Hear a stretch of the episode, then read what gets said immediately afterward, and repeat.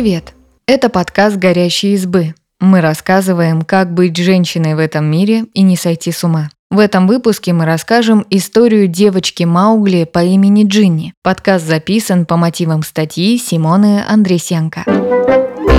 Многим известны истории о Маугле, мальчике, который вырос среди волков. В реальности были примеры, когда дети, оставаясь без родителей, воспитывались животными или росли в социальной изоляции. Они перенимали повадки зверей, не могли прямо ходить и разговаривать. Но в 20 веке в США нашли девочку Джинни, которую как животное воспитал собственный отец. Ситуацию с Джинни назвали самым ужасным случаем жестокого обращения с детьми за всю историю страны. Рассказываем, что произошло с Джинни и как сложилась жизнь девочки после того, как о ней узнал весь мир. Предупреждаем, в подкасте описывается жестокое обращение с ребенком.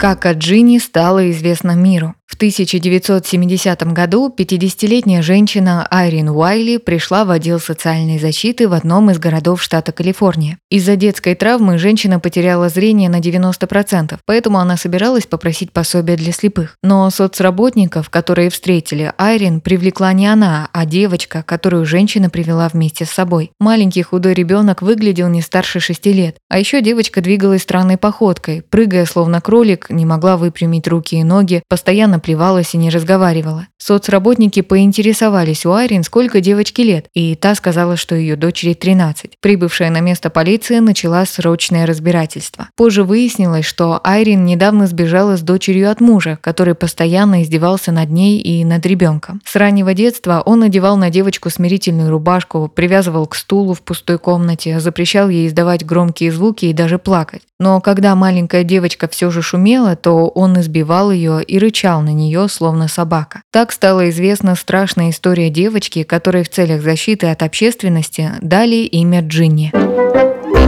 Каким было детство Джинни? Отец Джинни, Кларк Уайли, рос в приемных семьях. Во время Второй мировой войны работал слесарем, а после женился на почти слепой бедной девушке Айрин, которая была младше его на 20 лет. Помимо того, что Уайли был жесток и авторитарен, он не мог выносить шум. При этом у пары рождались дети. Первая девочка умерла во младенчестве от воспаления легких. Отец унес ребенка в холодный гараж, потому что она не переставая плакала. Второй ребенок скончался из-за врожденных патологий. Третий сын Джон остался в живых и прожил относительно долгую жизнь. Через пять лет после появления Джона родилась Джинни. Уже во время судебного разбирательства мать девочки Айрин Уайли рассказала, что муж избивал ее и детей, но хуже всего он относился к Джинни. По одной из версий, мужчина решил, что его дочь больная и умственно отсталая, поэтому решил изолировать ее от себя и других членов семьи. Ночью он заворачивал Джинни в спальный мешок, чтобы она не могла двигать руками и ногами. Кларк Уайли не выпускал ребенка на улицу и все время держал в полупустой темной комнате, куда не могли входить ни мать, ни брат. В 13 лет девочка не умела жевать, потому что все это время отец кормил ее детскими смесями. Также она не умела самостоятельно ходить в туалет и одеваться. Старший сын Уайли сбежал из дома в 18 лет, потому что устал терпеть побои отца. Тогда же и Айрин Уайли решила, что пора бежать от мужа-тирана. Она забрала дочь и отправилась в соцзащиту, чтобы получить пособие. Так о Дженни узнали другие люди. В итоге обоим родителям девочки предъявили обвинение в жестоком обращении с ребенком. Но за день до начала судебного разбирательства ее отец застрелился. Он оставил предсмертную записку «Мир никогда не поймет». Айрин Уайли через некоторое время добилась того, что с нее сняли все обвинения и тоже признали жертвой насилия мужа. Джинни по решению суда отправили в детскую больницу в Лос-Анджелесе, где она начала проходить реабилитацию. Когда эта история стала известна на всю страну, многие психиатры, врачи, лингвисты и прочие специалисты мечтали получить возможность заниматься лечением и исследованием девочки. Джинни стала для них идеальной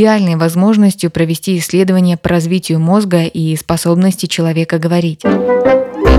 Как одичавшая девочка училась есть и ходить. 13 лет Джинни весила чуть больше 25 килограммов и практически ничего не умела. Специалисты учили ее базовым действиям, необходимым для человеческого существования. Жевать, глотать, выпрямлять конечности, ходить на прямых ногах, а не прыгать, контролировать мочеиспускание. Несмотря на то, что по первоначальной оценке специалистов уровень развития Джинни едва дотягивал до годовалого ребенка, довольно быстро девочка научилась самостоятельно одеваться и ходить в туалет. За пару месяцев она стала более открытой и любознательной. Ее стали вывозить на однодневные экскурсии за территорию больницы. Джинни нравилось исследовать не только новую среду, но и новых людей. Она могла даже принимать подарки от незнакомцев. Главной трудностью для Джинни оставалось изучение языка. Она совсем не умела говорить и не понимала речь людей, разве что откликалась на собственное имя. Исследователи, среди которых была молодая лингвистка Сьюзен Кёртис, также пытались научить ее говорить. Сначала Кёртис выяснила, что Джинни может рассказывать истории невербальными способами, например, составляя их из разных картин. Затем Кёртис стала учить девочку английскому языку.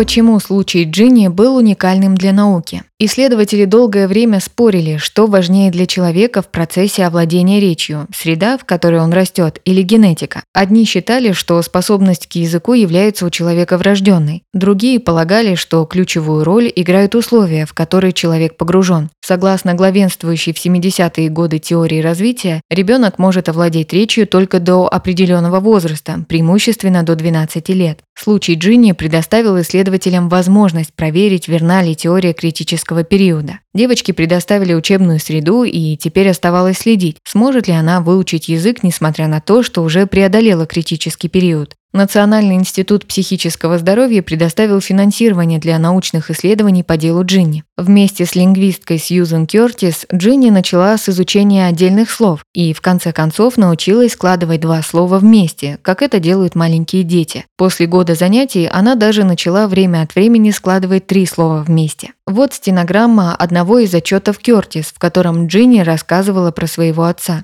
Отец ударил по руке, большое дерево, Джинни плачет, не плевок. Отец ударил в лицо плюнь. Отец ударил большой палкой. Отец сердится. Отец ударил Джинни большой палкой. Отец взял кусок дерева и ударил. Плачь. Я плачу. У детей, проходящих нормальное языковое развитие, за этой стадией следует так называемый языковой взрыв. Они быстро усваивают новые слова и начинают соединять их по-новому. Но у Дженни этого не произошло. Ее способности остановились на этом этапе, и она так и не смогла составлять из слов грамматические конструкции. Таким образом, опыт Джинни не смог опровергнуть теорию критического периода.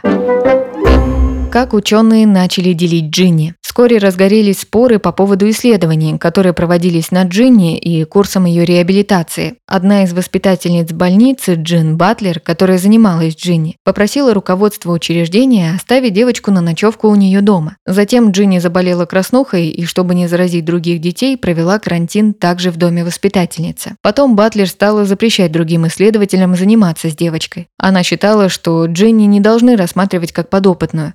Даже подала прошение об опеке над Джинни. Но другие специалисты, которые работали с девочкой, считали, что воспитательница на самом деле лишь хотела прославиться за счет ребенка. В итоге Батлер не получила опекунства якобы из-за неподходящих для ребенка условий проживания. Зато в 1971 году официальными опекунами девочки стали психолог Дэвид Риглер, работающий в той же больнице, и его супруга. В их доме развитие девочки активно продолжалось. Там она много слушала классическую музыку, лепила из пластилина, рисовала. Рисунки вообще стали для нее наиболее простым способом общения с окружающими. Также Риглер учил ее контролировать эмоции и обучал языку жестов.